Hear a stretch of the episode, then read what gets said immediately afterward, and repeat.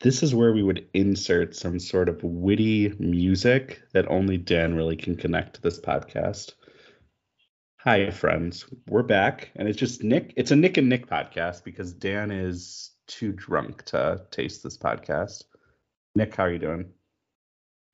Good, man. Draft's over, so now it's all the fun of going through, seeing ranking and all your scouting and see how it paid off.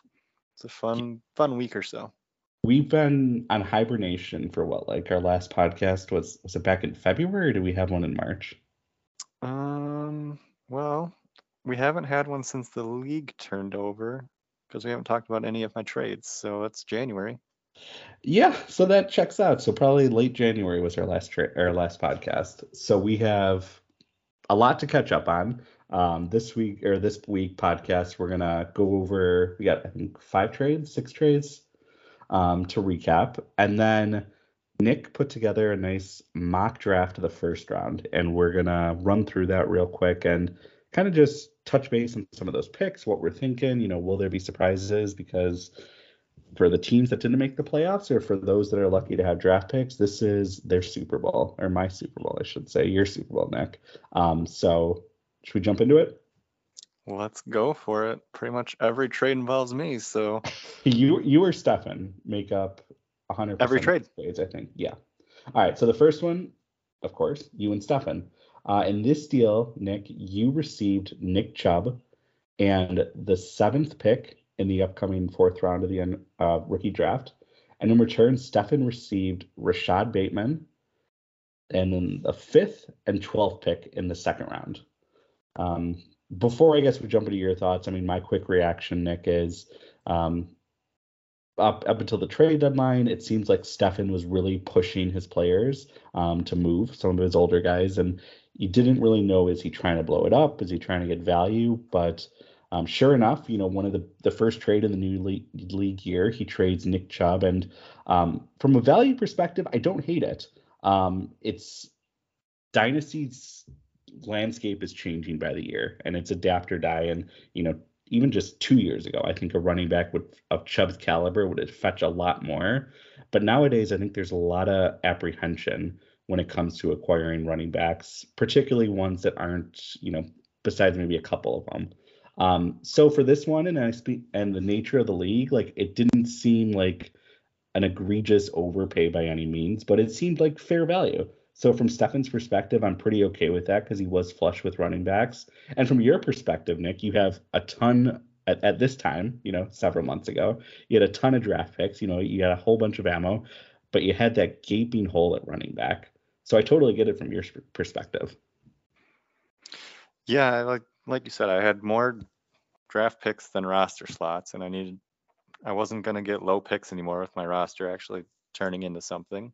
And I had a massive hole at running back, and I really only liked probably the top two, maybe three running backs in this draft. Mm-hmm. And at the time, I didn't have the first overall pick, so I needed to kind of Spoilers. figure out what I wanted to do to try and fill that. And you know, Chubb, it was a good price. I had God knows how many second rounders, and Bateman hurt a little, but with the draft, it hurts a lot less yeah, what a turn of events. I mean, we'll cover that shortly, but Bateman looked like he could be an intriguing piece. And I guess there was also a little bit of unknown with Lamar, right? But he was back, and, you know, then Zay Flowers entered the picture. Um, but so at this point, I'm curious, like, you obviously talked with Stefan. Did you get the impression like Stefan was 100% going to blow things up? Or what was your impressions after or around this trade? Yeah, he was I felt like he was blowing it up because we Okay. were talking. Some other Me stuff? and him talk trades almost every day. It seems at this point. Okay. Um, so yeah, we were working through a lot of his vets.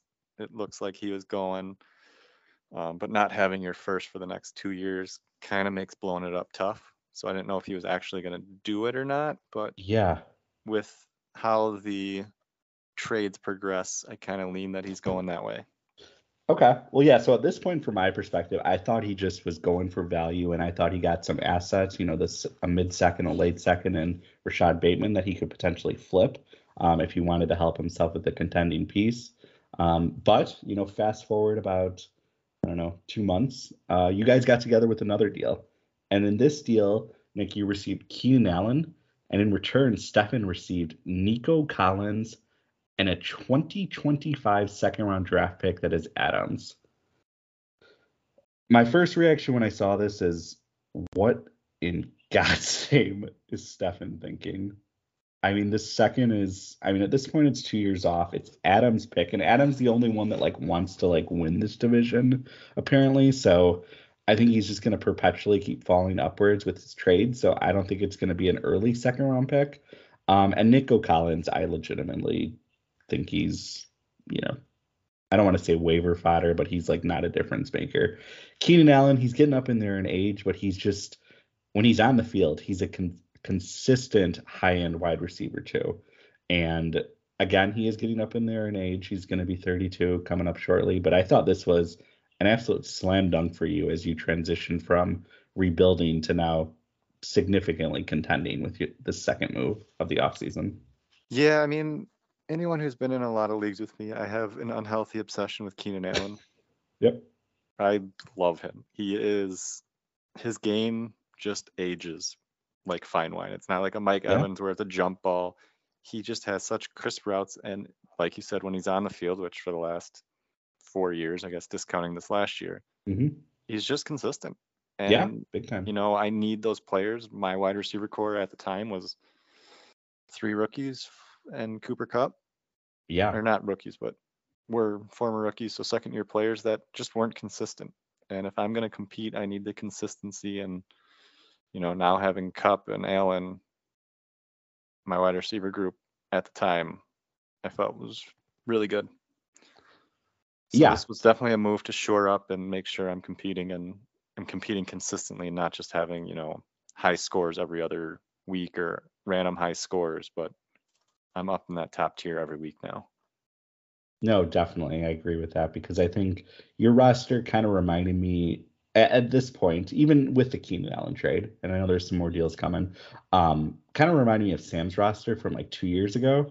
You like look at it and it's like really sexy because you got like a whole bunch of young players, but like, and like they're good, like they've showed promise, but like they are just so inconsistent.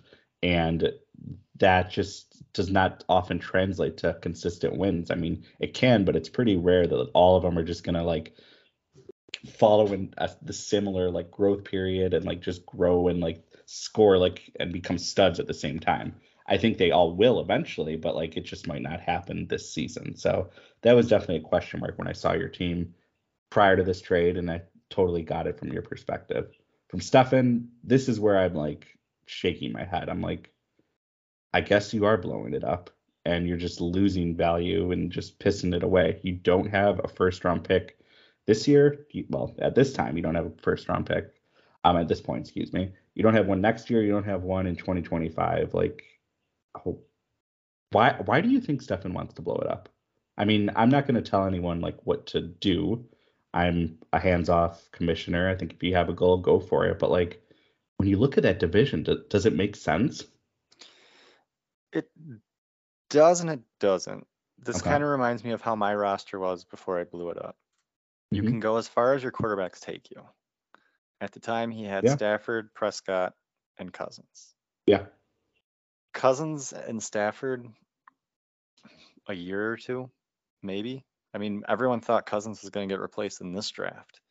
Stafford is just a shell of his former self, and Prescott's probably his ace. So you want to try and get the value before you have a Ben Roethlisberger or a Tom Brady. Like you want to get some value. So I get mm-hmm.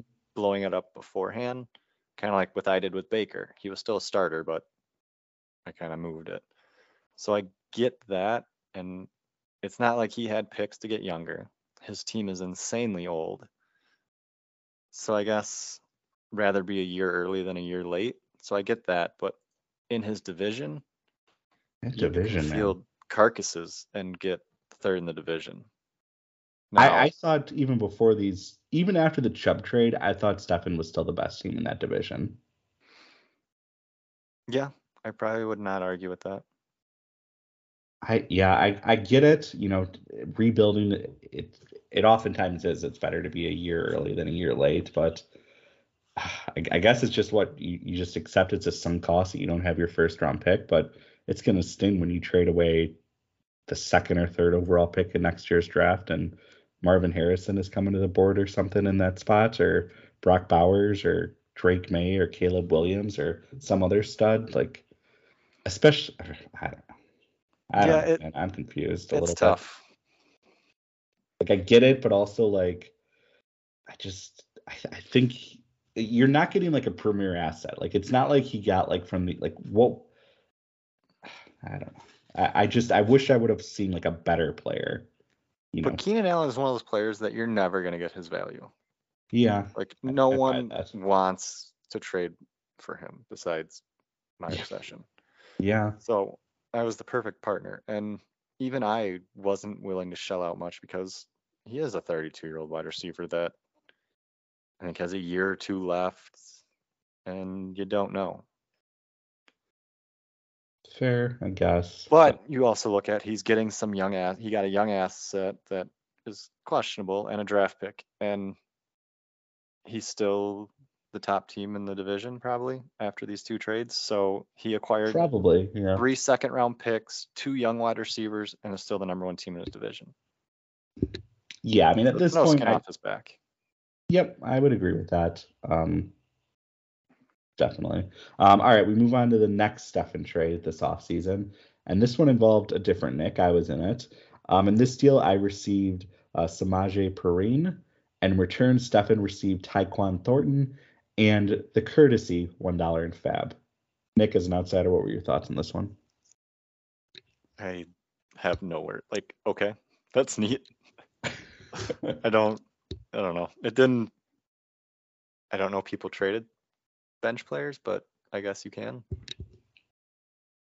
Yeah, I mean, from my perspective, I thought it was a little bit of a gamble, but I mean, I have Javonte Williams. I don't know what my team's going to look like this year. I could be, you know, the division, like, um, the, uh, well, a future podcast will go deep dive into how things are looking, but our division is loaded this year. It is arguably, I think, the most stacked division in the league's, uh, you know, four or five year history, whatever we're at now. Um, so I don't know if I'm contending or not but I thought Perine was someone that is maybe undervalued at this point. We don't know when Javonte will be back, and if when he does come back this year, you know how quickly he'll be ready for a workload. Um, Payton prioritized him in free agency, Perine. So if he dodged the draft, you know, if a high running back, I thought maybe we could see some, you know, some significant production for him. So that either helps me from a contending perspective, or maybe I could flip him for something else. So, you know, this was about two weeks ago, um, and the draft came, came and Perine, I think, dodged things. So I'm optimistic about what Perine could potentially bring to the um, Broncos this upcoming season. Any other thoughts on this, Nick, before we move on? No, I mean it, it makes sense. You have Williams, might as well get, you know, the Gio Bernard to mix in type thing. So it makes sense. Okay. Just it's one of those moves where if you don't have Williams, Yeah. it doesn't make sense. But especially when you're not sure you're competing, because then you're just adding It a little odd points. seeing um, handcuffs, if you want to call them, or backups. Yeah. But it is also odd seeing like these types of players moved, I think, ahead of August. Oh, so, sure. and that was something I wanted, why I kind of specifically thought this one out. I wanted to um, jump on it before maybe value grew. Um, for all right. sure. Well, let's move on to the. I think this is the granddaddy of the the off season so far, and this involved you and Steve, and this was a doozy. In this deal, Nick, you acquired the first overall pick, aka Bijan Robinson, Yes, and in sir. return, Steve got Chris Olave, the 10th overall pick, and a 2024 first overall draft pick that is Kevin's, and of course, the one dollar in Fab, courtesy, of course. Yeah, so I don't know how to remove the fab. I was because the trade started. This trade's been going on for a while, and it started as like just massive trade, and he threw on the fab, and I didn't know how to get rid of the fab, so it stuck. if you scroll all the way down, like but to the last below the draft pick, dollar or below Yeah. draft picks. Oh, and you click on it, and then I think you have to like manually type in zero. yeah, fuck that. So, I mean, wow, like this deal, like, so I think from my perspective, and I think probably anyone that's like been as anal as us, like following this stuff, like we knew Bijan was going to be the number one overall pick. I feel like it's been a given since October, um, with how the quarterbacks have looked and, you know, not really maybe taken a step to amazing eliteness. Um, but, you know, with where Steve is at in his rebuild and how things are looking, like, he doesn't necessarily fit his timeline, right? Like, yeah, you're gonna take Bijan if you don't. You're not gonna like pass on him to take a quarterback, but like it's not the preferred route in an ideal world. So this trade, I mean, Chris Olave, like right now in startup draft, he's going in the early third round in super flex leagues. Bijan's going in late first, early second. Um, well, prior to the NFL draft, I think that might tick up um, in the coming days. But then to get like a 10th overall pick in this draft and then Kevin's first next year, I mean, I think for for Steve, I don't think you could do better. I think this is exactly the type of deal you want to do.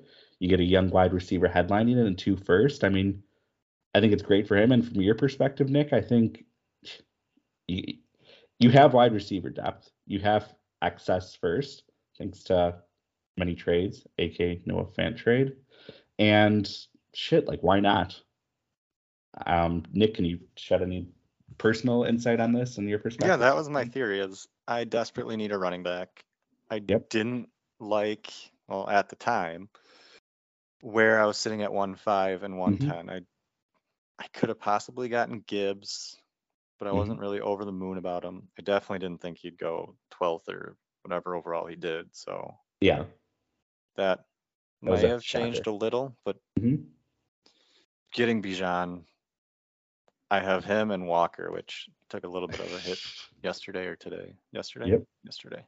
Yesterday. But yep. I have, I think most dynasty rankings, two of the top three or four dynasty running backs right now. Yeah. And my team's just hitting its window. So that's He to fits your and team win. So that's super exciting. And like you said, I had the wide receiver depth. Olave was good, promising, but you know, kind of Garrett Wilson is the apple in the eye for that rookie class that I had. I, I'm curious um, if you're willing to shed any lights on this. Was Olave like always a centerpiece? Was there any talk with London, well, Garrett it Wilson? started as four first round picks. Yep, I heard that. Yeah, First- so that I wasn't doing. So then I Uh-huh. was like, you know, let's pivot. I'll do two first this year and a future. That didn't kind of go my way. Mhm. So I'm like, all right, uh, Olave or London. I'll have your pick. I'll give you. But if we do one of them, I'm not doing one five. I'm keeping that. Okay. And then you can pick whatever 23rd first you want. And that's kind of how we got to where we were. Okay. Yeah. So it was a bit of back and forth. I think I started bugging Steve in like December. So definitely we got there, which was nice, but took a bit. no, definitely. I mean, I think it's a doozy, but I think I. So it's it's easily like four plus first, like a value, like he gave up. Like Olave, obviously he isn't like a liquid like two first, but like in a vacuum, he's not going for less than two first. So I think, I mean, th- there's not many players that are worth this much. Again, you still have future draft pick value. It's not yeah, like I you still have at, three future firsts. yeah, you're, we're not looking at like Adam's like draft like board or you know draft pick like cupboard or Kevin's draft pick cupboard. Like you have a lot of value or you know a, a good chunk of value. So I mean, I love it from your team. I mean, it just Bijan fits, and you know he seems Yeah, like the for of having- The entire Falcons offense. Right. So I'm I'm just waiting for the Ridder trade to come through. I do need a third quarterback desperately. Mm-hmm. Desmond Ridder would complete things. But no, I think this I think this is great for you, and I think for Steve it's a no brainer. Um, you know, it, it'd be fun to have Bijan. Why not? But I think this is the smarter approach to a rebuilding team. And when you look at Steve's team, I mean, it's it's still not great. I mean, he had multiple first last year, but I mean, what does he have to show for it? I mean, James Cook, Jahan Dotson, and Skyy, Skyy Moore. Moore. Like, you know, h- hate to be that guy, but like those are probably some not ideal picks. Um, so it's not even like went before Olave. damn. Well, he he wrote he righted that wrong. Yeah. Um, but like he's just not even close to contending. Like Bijan would help, but it would be like, you know, putting chrome spinners spinner wheels on like a freaking Geo Metro or something. Like yeah. I mean, it makes sense too, because like you said, he's not really close to competing, Yep. and he set himself up. I think he's almost a lock for Caleb Williams. Oh yeah, like we have never seen a team this far out, like a, a lock of locks. After this trade with no Bijan, like Steve is lapping the field with locking up the 1.1. I don't think it's close. And that's a hell of a person to lock it up for too. Yeah, we you know Bijan obviously we knew going into this year like he was the dude. Maybe a quarterback could jump up, but he he's been the dude for like two plus years now. Um, Caleb Williams is that for the 2024 class, absolutely.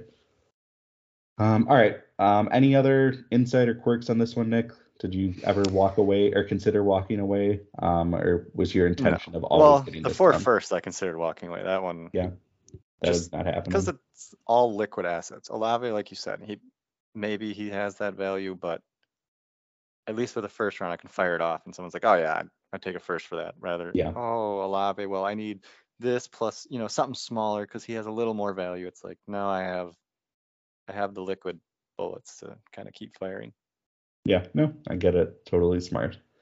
Um, all right, let's move on to, well, at least for now, your last trade um, of this offseason. And you and Stefan got back for a doozy. In this deal, Nick, you received Josh Jacobs and Deebo Samuel. And in return, Stefan received the fifth overall pick, Alec Pierce, Pierce Cade Otton, and a 2025 second round draft pick that is property of yours. So, okay, you no, you can jump in first. We have been talking a Jacobs trade. Um, Since last year, I think I remember you talking about this. Yeah. Yeah. I want to say around, yeah, last year. And then I've always kind of needed, like you said with the Keenan Allen, I needed kind of consistent, maybe not young, but a wide receiver that's going to put up a consistent. proven points. guy. Deebo's Yeah. proven. He, that's where I kind of, my Well, hard okay, part in this trade is like let me he's had one good year, and it was mainly as a running back, and now they have CMC, which Yeah. kind of scares me a bit. Which I guess when I, think- say proven, I mean like we. So Drake London, Drake London, we know he's going to be a stud. It is a when, not if. Mhm. But we don't know if it's going to happen this year. We don't know if it's going to happen next year. Like it might be midway through the 2024 season. Like he just fully figures it out, and this offense figures out how to for him to function. Or maybe it happens next year. But we know like Deebo is going to consistently get you like the 12 to 13 points. Yep. You can, you know, you're not going to like have heartbreak putting him in your lineup. No, and that's what I kind of wanted is, and I needed to diversify my assets. I had way too much uh, Atlanta Falcons, and I'm not the biggest Ridder fan. Yep. So now I'm pretty diversified. I can plug and play, and if Atlanta's on a buy, I'm not missing three fourths my roster. Yep.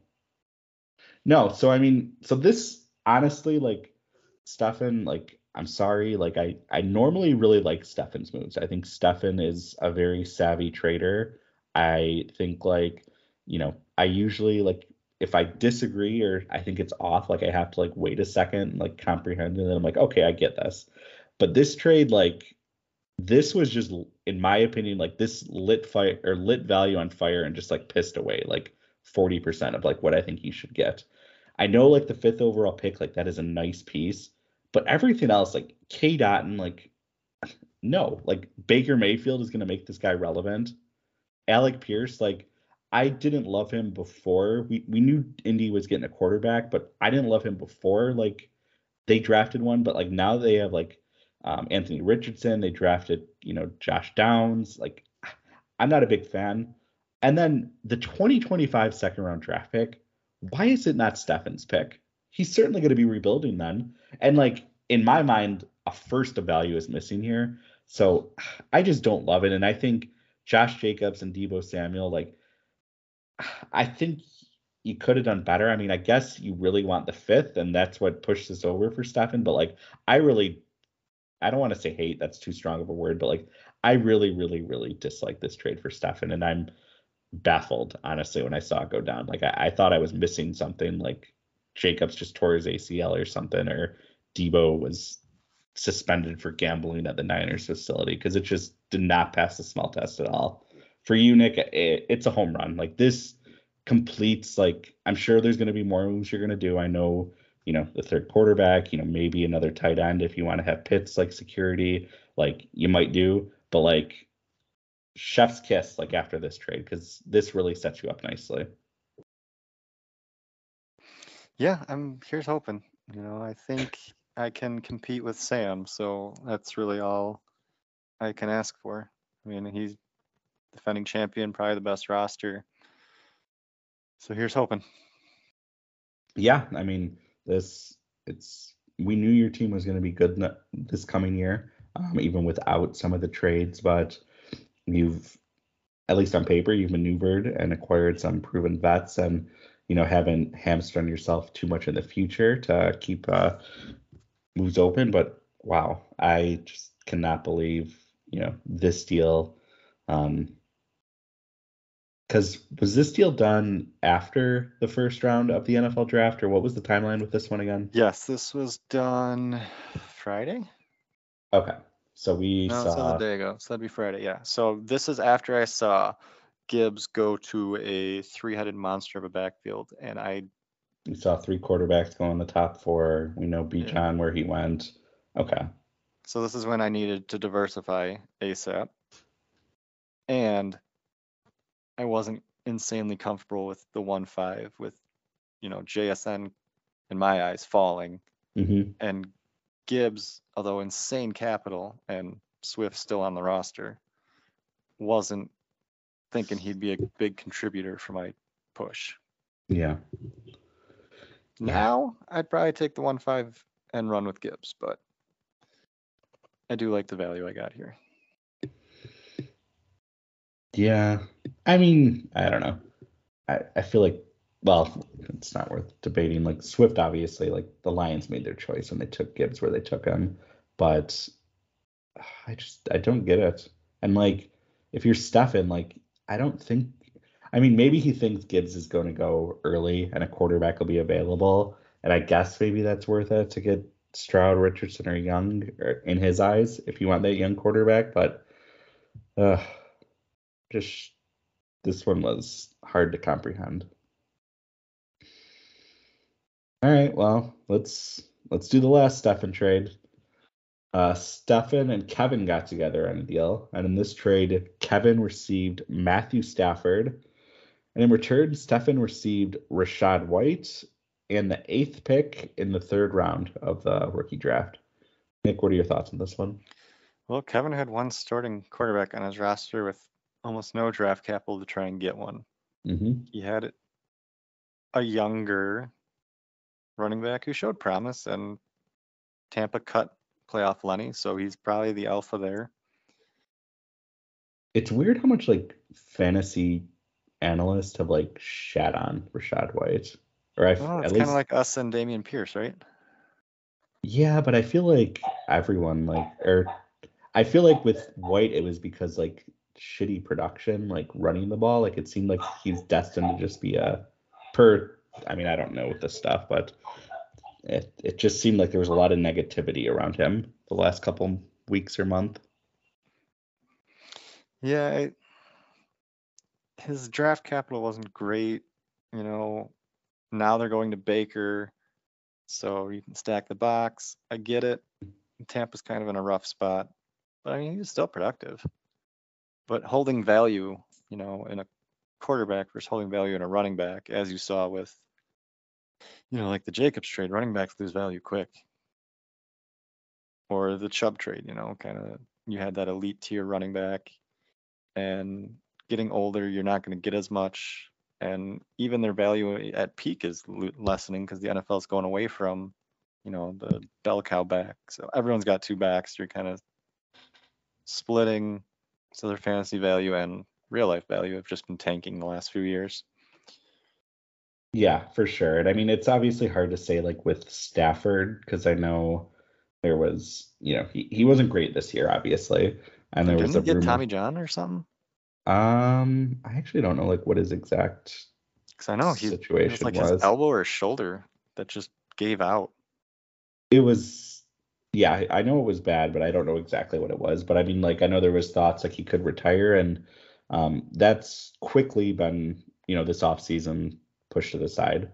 Um, and it seems like he's fully committed. So I don't know. This just felt like maybe selling low on Stafford for, like you said, like a running back that just isn't a premier asset. And, you know, why are you, you know, prioritizing that? I mean, I guess maybe you could flip White for something, but I think that's a risky game as a rebuilding team, especially for a running back that isn't necessarily proven at this point. Yeah. Um, I just I, I don't like it. Like I don't like the approach Stefan's taking to this rebuild so far.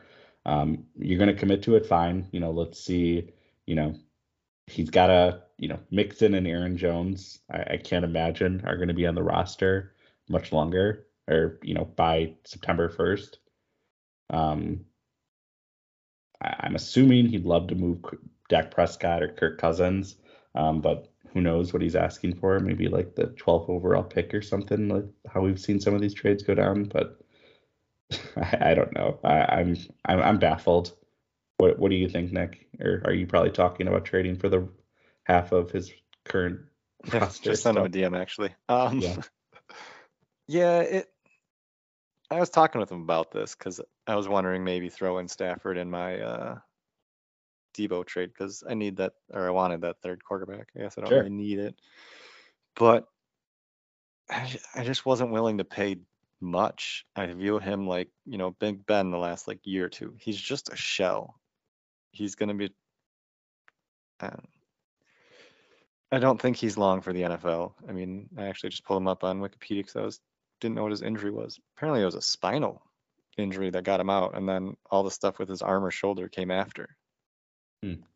So, I mean, your back's fucked up, and now your arm, throwing arm's fucked up. It's not a recipe for success. No, it's definitely not. The back is not something to fuck around with. Um, so yeah, I mean, I, I guess like if you're if you're worried about that, you just want to cash in. Um, I understand, or I, I could see that perspective. Um, but uh, I I don't get it. I mean, I'm sure Stefan will prove me wrong. You know, he's one of the teams you could probably like least out in this league, but I'm not seeing it, Stefan. Help me see the light because I'm confused.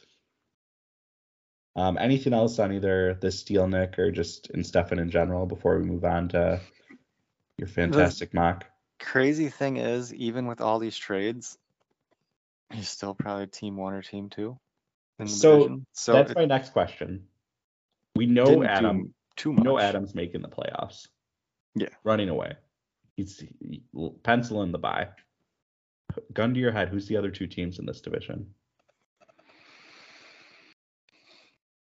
Um, probably Kevin, Kevin and Stefan. I don't think Dan's there, especially with Williams now being suspended, so his wide receiver Yeah. core is real rough. Oh yeah. Applehans is my pencil, not pencil, my permanent marker for pick Yeah. one. Yep. Yeah. It could be feisty, but he's going to be doing it with a shit ton of rookies. And as we've seen, you know, Sam's first real year going all in, you know, my year ish last year, rookies are just, they can boom, but man, they can really drop an egg too. So you can't Mhm. really rely on it. And Yeah. his team, I mean, his running back Allgeier is took a massive hit, so you're stuck with Pierce, which, I mean, I've kind of beat that dead horse. Mm-hmm. So he's in a real tough spot. I think he's going to be probably where I was last year. You know, you got your running or your wide receivers are pretty studly now, especially with what he adds this year. He's going to have two super young quarterbacks.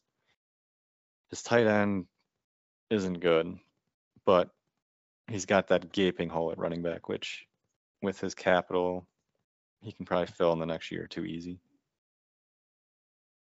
Yeah, I mean, I think I'm with you. I think I have Kevin definitely, and then I guess Stefan, but Stefan I'm only writing in pencil because I'm curious what other moves are going to come in. Um, I mean, for for Chris, yeah, like he's got to like knock out of the park like these draft picks. Like he's got four first and two seconds. Like he's got to like like four of those have to be like really good picks. And even if they are really good picks, there's no guarantee that they'll produce. And for Dan, like Dan needs to somehow turn like 1.3 or you know a player into like multiple players because he needs like another like two to four pieces for this roster.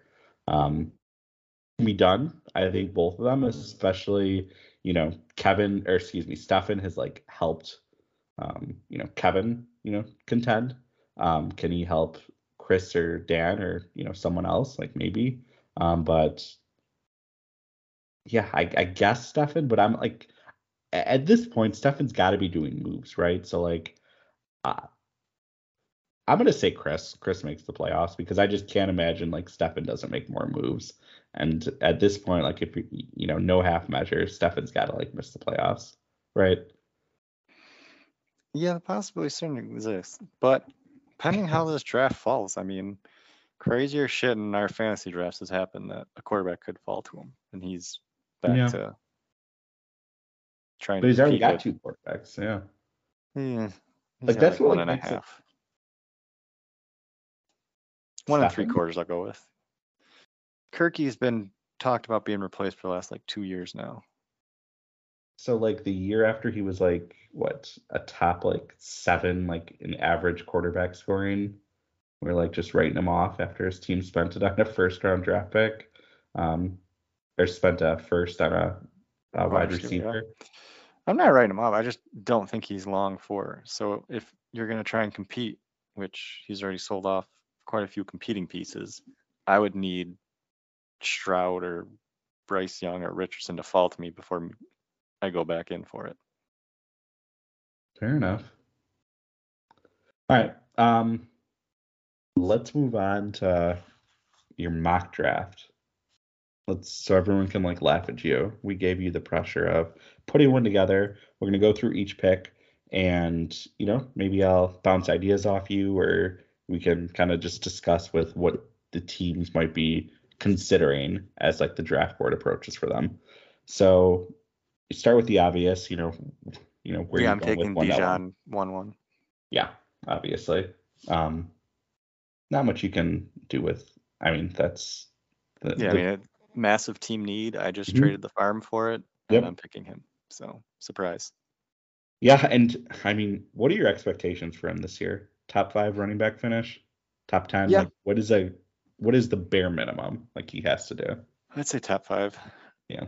You look at Atlanta's running back numbers the last like two, three years, they're just insanely efficient. Allgeier had one of the most efficient seasons ever. I He mean, did. Cordarrelle Patterson was like a top three running back. hmm And now they actually have an elite runner. I honestly, I'd say he's probably running back one.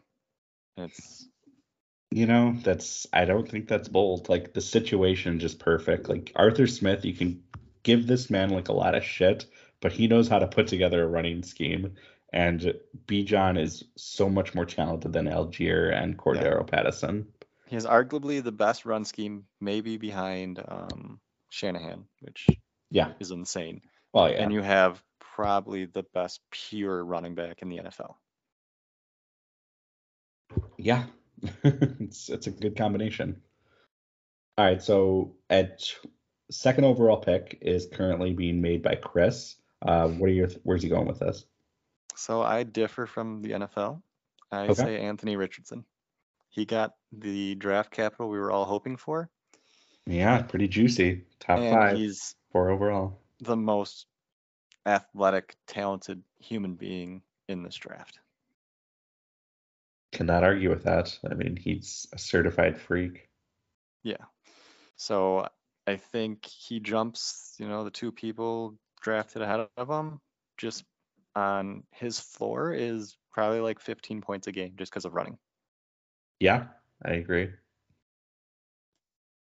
And it's a fun spot. I mean, with the Colts, I mean, Oh yeah, that's going to be a really exciting offense to watch. if you, I mean, yeah, like it's hard to argue with this. I mean, Chris, his quarterback, he has Jimmy Garoppolo, and that's it. Um, I think the second pick has to be a quarterback. Is that a, a fair assumption or no? Oh, for sure. Yeah. Okay.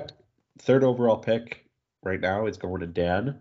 And what are your thoughts, or where's he going with it? Well, I think Mac Jones kind of busting out. He's got a the number one quarterback in fantasy, maybe, probably His boy. Josh Allen, Mhm. and I think he re-swings for a running or a quarterback with Bryce Young, number one pick.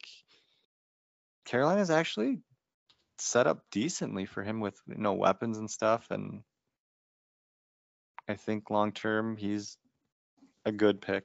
So I say Bryce Young.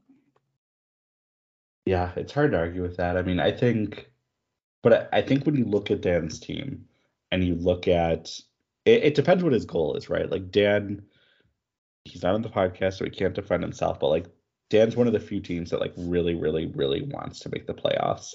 And well, within reason, will go for it.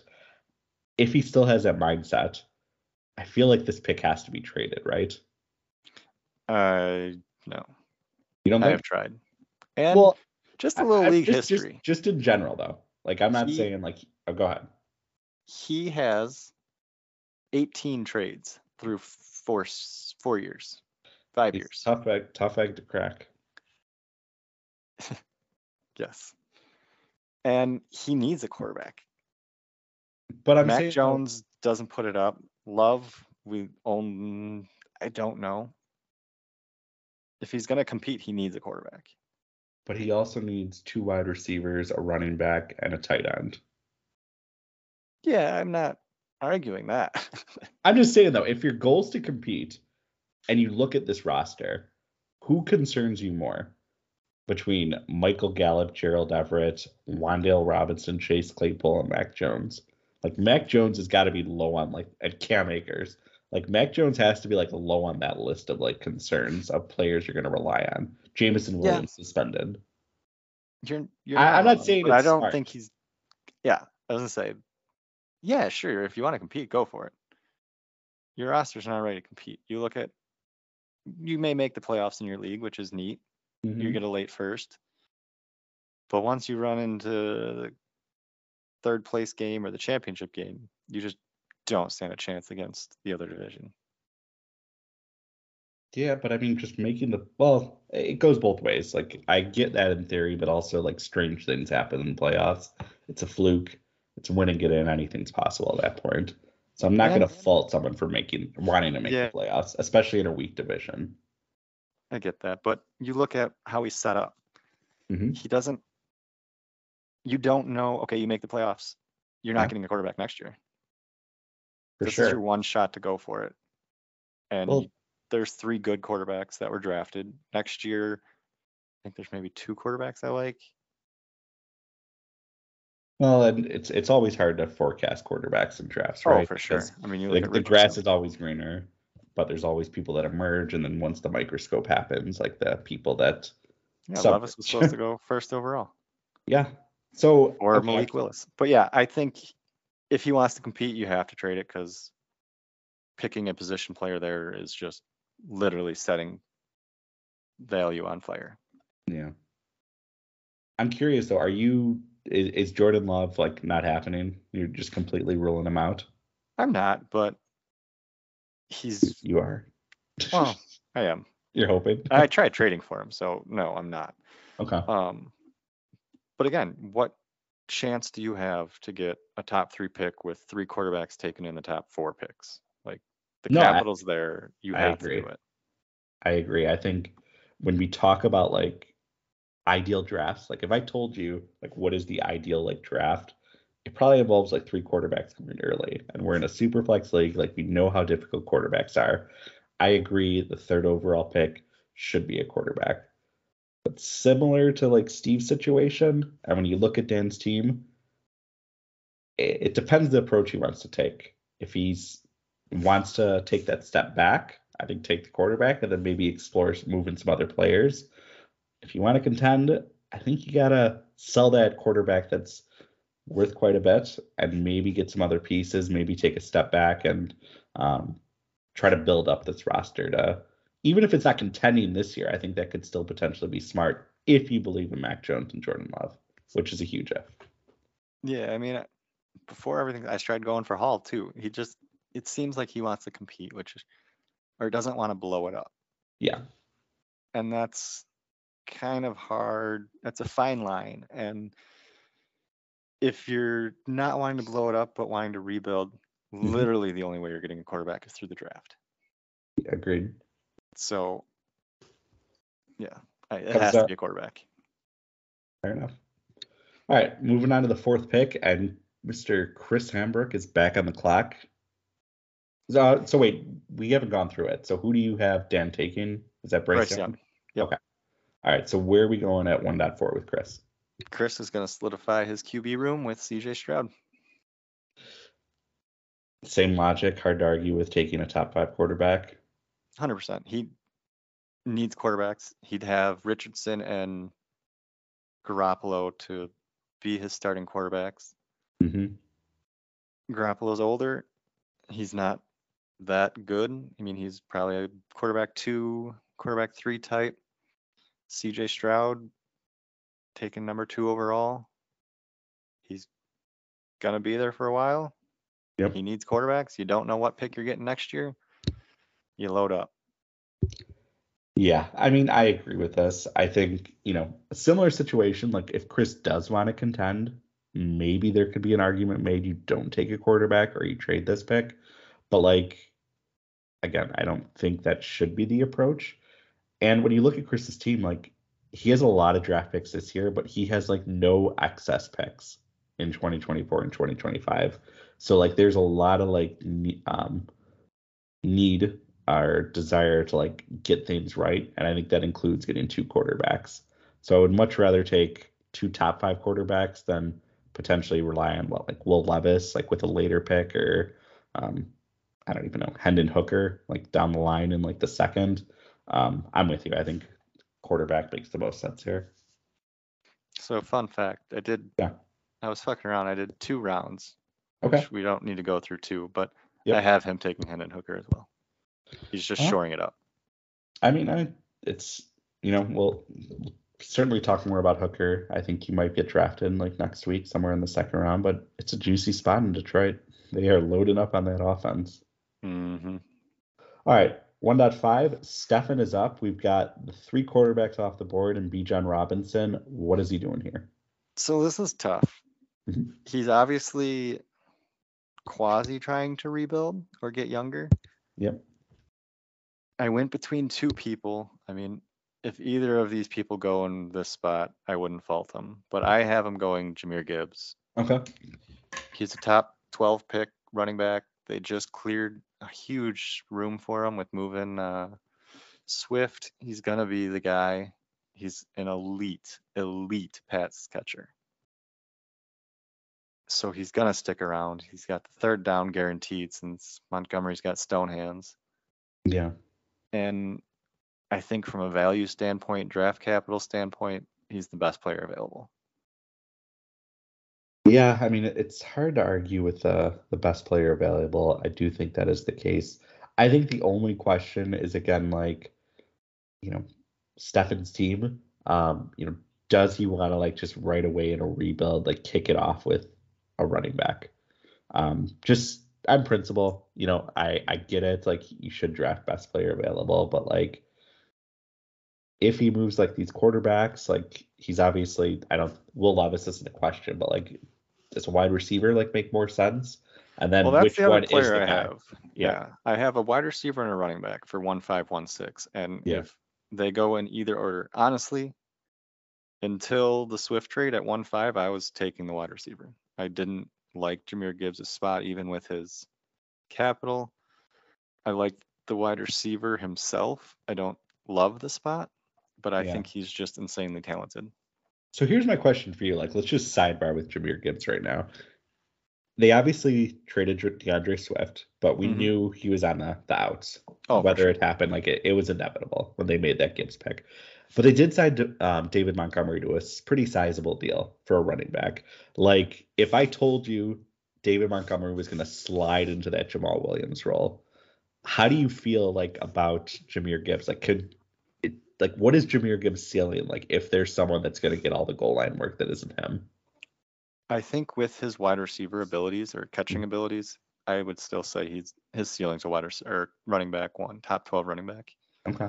He is so good at catching the ball. Like, and half their wide receiver core suspended, so there's a good chance he's lining up in the slot and Montgomery's the running back. Potentially. Like I mean, that or possibility surely exists. yeah, I mean, it's or St. Brown just feast, I guess. But um, yeah, I don't know. That's just that's an intriguing one. Um, I'm really curious, just as a fan, to see how like that breaks down. Um, because you don't draft a first round running back not to like use them, but especially as high as they did. But like we saw like last year, like they just they really shuffled things around and um, their pass catcher just did not get that goal line work. And I, I get it, like being the pass catcher, like that helps you, but like touchdowns really, really helps you. And if he's not on the field for some of that stuff, I worry about if that limits his ceiling at all. Um, Certainly, yeah. Do you think from Stefan's or okay, do you think should Gibbs like be the fifth overall pick? Like should this be traded if Stefan like isn't interested? Um, just to like recoup value, or do you think like from a tier perspective after Bijan goes, after the three quarterbacks go, like it's kind of like wide open that like there's no clear consensus and you can't like say, oh, you got to take this guy, you got to move him. Wide open. Okay. I would say there's probably four players in this tier, but I have two in like 3A and two in 3B. Okay. So there's a little bit of gap, but the two people that I have mocked for 1516, I like I said, I would have taken another guy probably. Okay. All right. So let's So- let's do it. I'm up at 1.6. Where am I going? Smith Njigba, wide receiver. Yeah. So okay, should I should I okay? Our two court our two wide receivers gonna go next. Yep. All right, so let's just do that real quick. 1.7, where's Chris going? Jordan Addison. And 1.8, I'm back on the clock. Where am I going? Quentin Johnston. Although, with you being on the clock, I could see it going one other person. It's my boy, the Great White Hope with the Buffaloes. Um, No. I don't think so. Okay, never mind. I thought you were. I thought it was a tight end joke. It is a tight end joke, but I don't think he was a Buffalo. Duff, oh, oh, okay, interesting. Oh, wait. that, that Dalton. Kincaid. Yeah, that's who I have. Okay. Well, all right, whatever. Let's talk about wide receivers. Bad joke that went over your head, apparently. Um, so Njigba was the Oh, first overall. Fuck. N- Njigba was the first uh, wide receiver taken, but went to Seattle. Jordan Addison goes to the Vikings. I mean, that's intriguing. We saw what Thielen has done. Um, he's clearly going to be the Robin behind Jefferson, but there is room in that offense for a wide receiver too. And then Quentin Johnston, I mean, arguably got the best landing spot. I mean, is this a case like of you just believing in talent and sticking with things, or how did you kind of break down these three picks and these three particular wide receivers? Yep. So I think Smith Njigba is the most talented wide receiver in this group. Um, Mhm. It's been said ad nauseum at this point that you know the last year two Ohio State guys went first round, Yeah. great rookie years, and even those guys said he was the best wide receiver in our room. He's Yeah. the most talented. His wide route running, hands. He is the most talented of us three. And if those three, or if those two did what they did last year, and he's more talented, well, shit, I'm going with that. Yeah. And I mean, so out of curiosity, did the ordering of these three wide receivers change at all pre and post draft from your perspective? Um, ye- no, actually. Okay. Well, there was one wide receiver I probably had before Quentin that fell, so I guess yes. Okay. But in the vacuum, nothing really changed the ordering of these three with how they were. These three, no. Okay.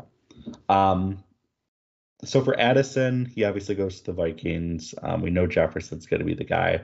Is there any concern with Hockenson and Addison and then like coexisting like as the the pass catcher too in this Kirk Cousins Vikings offense? Somewhat, but even with how Hockenson feasted, Thielen was still putting up good numbers. I mean, this is a Yeah. Pass happy offense, and Extremely. all the rumors around them not liking Dalvin makes it even more juicy for him.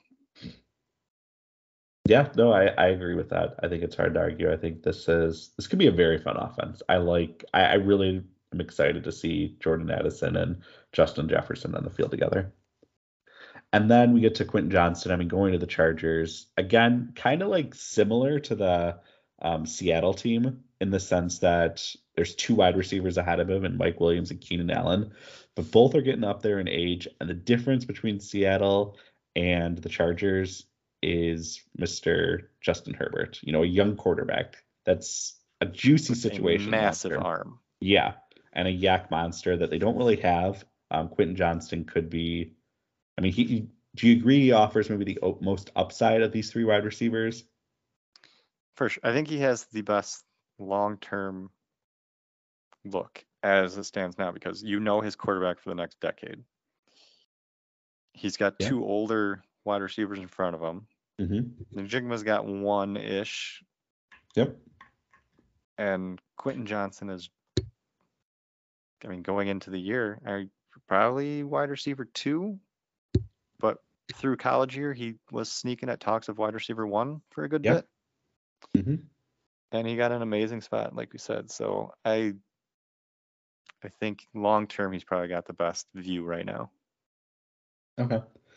I'm curious, like in a vacuum for you, and let's remove quarterbacks and probably tight ends, but when you look at like running backs and wide receivers, when they're drafted into like situations that are god awful, and I'm not to say like this is god awful for Jaxon Smith Njigba, but like you know Metcalf and Lockett, like they're pretty proven. Seattle doesn't do a ton of three wide receiver sets, um, at least compared to like some other teams.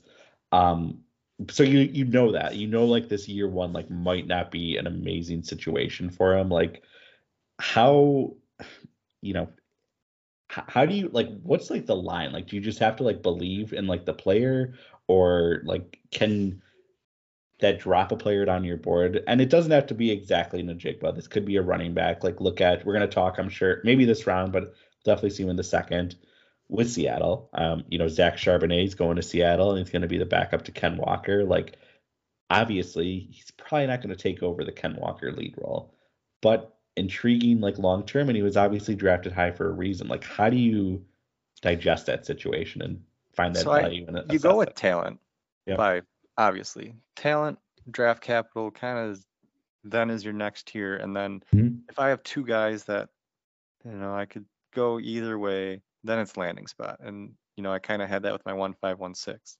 hmm I did not like Gibbs' landing spot when Swift was still there. They're him and Njigba, I think, are both insanely talented. I like his landing, the wide receivers landing spot a little better, so he was my one five. Okay. So it's more of a tiebreaker than tier setter. Understand. Yeah, no, I, I buy that and I agree. I think you got to bet on talent. I think I'm a big believer in Dynasty that the cream will rise. You know, I, I don't think like Lockett and Metcalf are scrubs, but I also think Seattle took JSN wide receiver one for a reason um, in this entire draft. I don't think it's for him to just sit around and do nothing. So that's, you know, it's it's a simple way of looking at it, but like that's what I believe. Um, all right, let's get back to the draft. And with the ninth overall pick, we got a, a stretch of three picks for Steve. Uh, where's Steve Yeah, going? yeah. I was gonna say for these three picks, we'll just any order, obviously, because he can do whatever the hell he wants with three in a row. Yep. So I have in this group Zay Flowers, wide Mhm. receiver, Dalton Kincaid, Yep. tight end, and I think he gets his quarterback, Will Levis. Okay. So let's talk about each of these because I think each of these picks are really, really interesting. Zay Flowers, he so we had a on the first round we saw four wide receivers go in a row, and we talked you know pretty extensively about the first three, but Zay Flowers was the fourth, and you know he goes to Baltimore that isn't the most amazing situation potentially, but is it? I mean, I don't know. Like, I feel like people are getting souring a little bit too much on Zay Flowers. Am I crazy? No, people definitely are. I mean, any wide receiver for the last decade or so that Ravens have drafted hasn't really lived up. I mean, Hollywood Brown got traded and he kind of came alive, but you know, Yeah. Bateman was kind of a flop. Um, I feel like don't like how does that like how does that like or does that kind of like taint things for like you? Or, like when a team like just sucks at picking a player? Like the patriots are like awful at taking wide receivers. So like i'm always just apprehensive when i see them draft anyone or like rumors. Like i'm like oh that player's gonna die if he goes there. The ravens like i don't know if they were like outright bust you can call hollywood like hollywood brown is not an outright bust. And Metcalf and bateman i think it's to be determined. But like haven't also lit the world meh. Duvernay like they haven't lit the world on fire. So like is this going to be kind of like more of the same? I think with the old offense coordinator, I would have felt more that way. Mhm. But I think their offense going a different direction. And Monk the only problem is, is he's kind of in a crowded room. You know, they got OBJ. Apparently, they got Antonio Brown. They have Bateman that- coming back, who maybe Yeah. stay healthy once in his life. You know, Mark Andrews has always been the catcher, pass catcher one there. Yep. And they run. They're a run heavy team. So the opportunities aren't there, but like you said, talent is there. Steve has so many holes. It just makes sense that you you need wide receivers. You take the next highest wide receiver that was drafted. Yeah. Yeah, I, I buy it. Um, all right, Dalton Kincaid um, goes to Buffalo late first, tight end one. It was a bit of a shocker, but what a landing spot. This is an exciting one, right? Oh yeah, this is perfect. I mean, this is tight ends is a barren wasteland. You Mhm. get a young tight end that honestly his ability is just through the roof. He isn't quite the measurables as Pitts, but as a wide receiver is damn near on par. Yeah. He's not going to be asked to block. He just No. can't. It's not in his repertoire. He is a slot or he is an outside wide receiver tight end. Yep. So I think you lock up a barren wasteland with a guy who's young, great spot. Can't go wrong. Yeah, I mean, I think obviously Diggs is Diggs, but like, man, this like there's an opportunity I think for him to like really blow up in this offense. This is after Bijan going to the Falcons. Like this is my like favorite landing spot for a player in the first round. Um, I just think with Josh Allen, you know, I think there's potential for very sweet, sweet things to happen.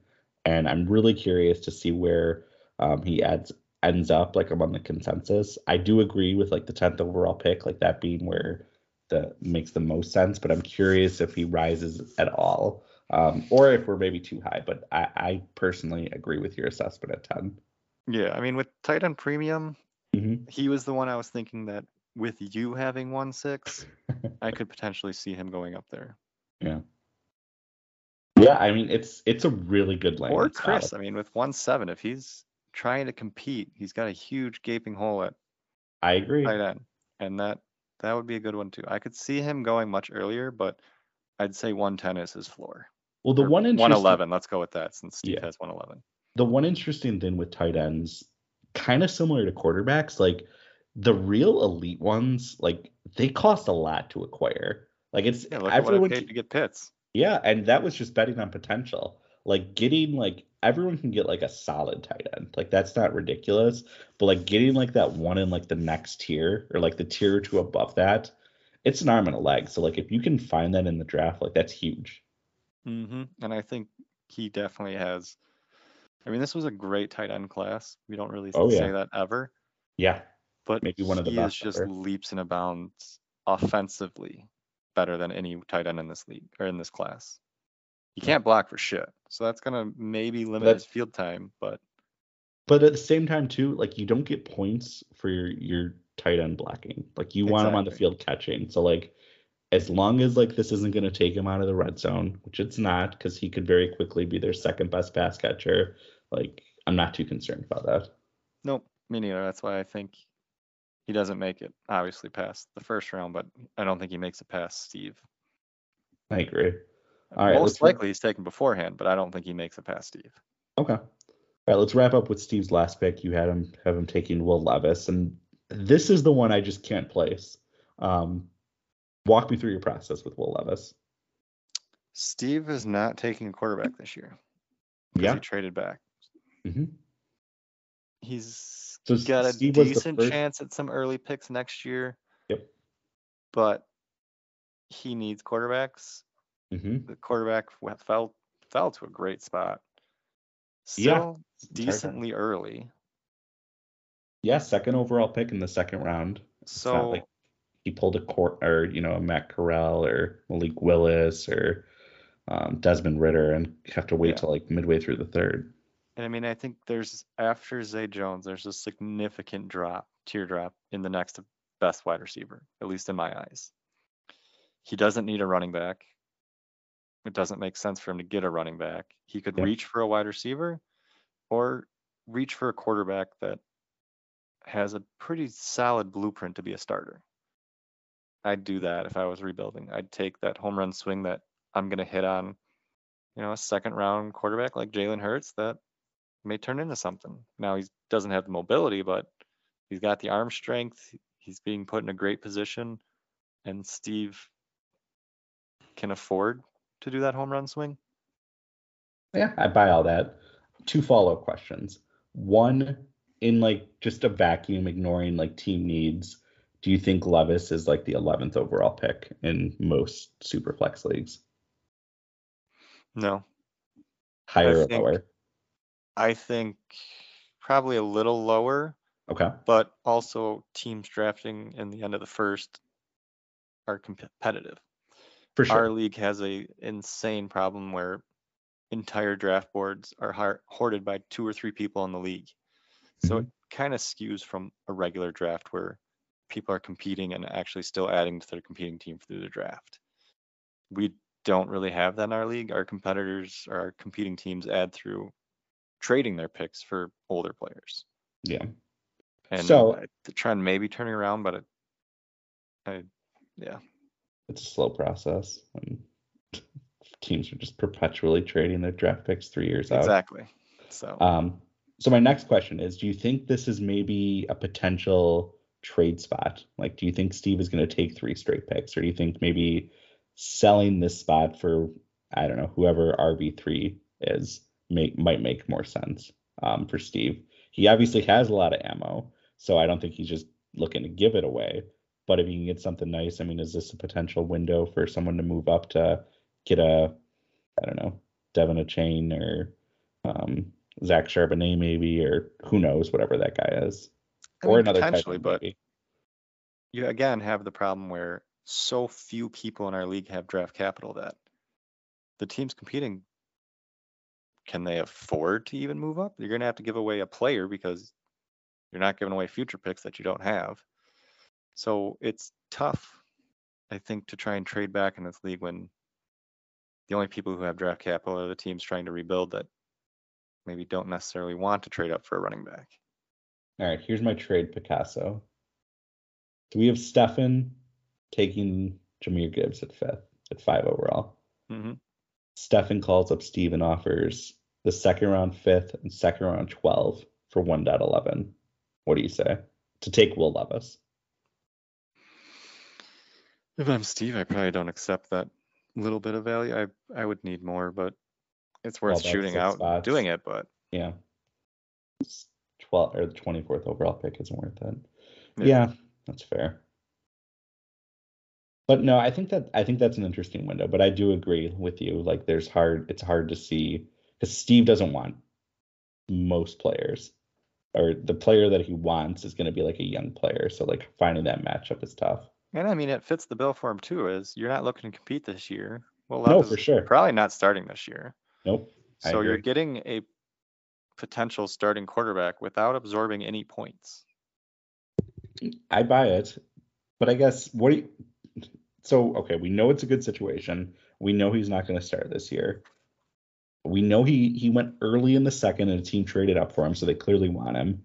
But with all that said, I mean, do you think Love is bust, or do you think he's gonna make it like a year from now? Like, how are we viewing Levis? Two years from now? What's your gut call? I think he's gonna be kind of like a Ryan Tannehill, Jared Goff. Kirk, uh, Kirk Cousins may be a higher tier, but he's gonna be a solid quarterback too that won't win you weeks, but he may not lose you weeks. Yeah. I saw this like awesome meme someone posted, and it was like a picture of like a dad like in his like 50s. He was wearing like an obnoxious Yes, I flannel. It was that. Christmas morning, and he's holding up the same flannel, and he's like the Tennessee Titans, Tannehill, Will Levis. It's I like think I saw the same thing last year with Malik Willis, but yeah, I mean they they have a type and Yeah. he's in a good spot. And who else? That's where I kind of came down to. It's like, all right, well, maybe Will Levis goes later, but who else does he take? I don't like. I mean, it's such a big drop down in wide receivers for me that this is the only one that made sense. He could maybe go Michael Mayer, maybe if you want Yeah. to try and make sure you lock up tight end, one of them might hit, but I think taking a swing on a QB over a tight end makes more sense. I buy that argument. All right. Well, let's wrap this first round up, and we have Chris back on the clock uh, for his fourth pick. Where we end in things? So Chris is elated because Devin Achane or whatever Mhm. falls to him. Yeah. Fantastic Great draft spot. capital, fantastic spot. You know, we said Chris had to really knock this out of the park to compete. He needs running backs. I think this is a fantastic fit for him. It makes the most sense. Yeah. So I mean, he Chris walks out in your mock draft with He's got Richardson. Richardson. He has Stroud, Addison, and Achane. That's pretty good. Like that's I think that's knocking out of the park. Yeah, I agree. I think that's best case scenario. Um, it's so you obviously have Walker. What are your thoughts on Charbonnet and how that situation's going to play out? Are both of them just neutered in the Seattle offense, or do you think like there's a path to both them being relevant, or how does this play out? Because Charbonnet was the higher drafted player. He actually went in the second Mhm. round. Um, and you know, Achane obvious Chain went to um, the Dolphins in the third round, which it's not that much of a difference, but it's still noticeable. Um, what are your thoughts? Yeah, th- these are two players that I had a real tough time. They were in the exact same level. Mm-hmm. And then it came to landing spot was my tiebreaker. And obviously the tiebreaker going with landing in Miami with no real back in front of you that you're too worried about is just run to the podium with that pick. Yeah. with Walker, the Walker situation, I think they're not necessarily neutered. I think their floors are going to be pretty good. It's always been a pretty run happy offense with Pete Carroll, but their ceilings are neutered Yeah. 100%. I still Yeah. think Walker will feast, but I mean, but Walker's gonna drop from what, like RB three or four in Dynasty to like, is he gonna stay in the top ten? Should he stay in the top oh, ten? for sure. I think so. Okay. I think he'll mean- stay top 10, but But I think he's gonna be like nine or ten, or I think he Huh. should. Yeah, I mean, he should take a big hit, which sucks, but hmm I mean, he's proven he's an elite runner. I think the passing game is going to go to uh, Charbonnet. hmm but I think the touches and the goal line touches are going to be Walker's, which kind of catapults him. You know, it's like the Chubb uh, Hunt situation. Both had right running back one easy floor or like easy aspirations, but Oh yeah, Chubb one of them was out, him. you could pencil him out. Yeah, yeah. like Chubb always outscored him, and I think that's kind of the Walker Charbonnet situation. I think Walker's always going to outscore him, but if Charbonnet takes a wheel route to the house, which is very likely and very Mhm. capable of, he'll have those wide running back one weeks. I buy that argument. Um, all right. Well, any sort of just, I know you, we're not going to go through the second round, but like any sort of thoughts like into the second round or just in general with the rookie draft before we wrap up this week's pod? Three tight ends go in the second round, which I think is pretty crazy. Three more or three total counting? Three more. Head? Yeah, I think it's hard to argue with that. I mean, it's it's, it's really this draft is so crazy. Like the running backs unfortunately just shat the bed outside of Gibbs and Robinson. And that's what's going to separate this class from being like a good class. I still think it's going to be good from potentially being a great class. But like so many tight ends, so many quarterbacks. The wide receivers suck, but we knew that. But the running backs, they let us down. Oh, for sure. All right. Well, um, let's see. We're drafting in eight days. Monday the 8th. So. And Chris, you're on the clock because Bijan Robinson is drafted.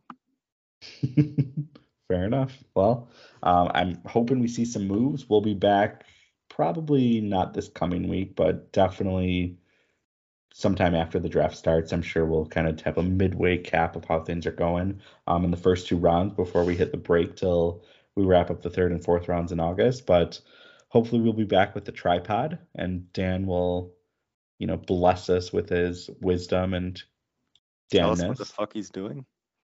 I, I, I just, you know, I love Dan because Dan is like wild card with a lot of his stuff, and it's you know Dan's like the chaotic uh, neutral person that we need in this league. So I'm here for it, and we need him in this pod. So there you go. All right. Till next time, fellas. Have a good one. Adios. Bye.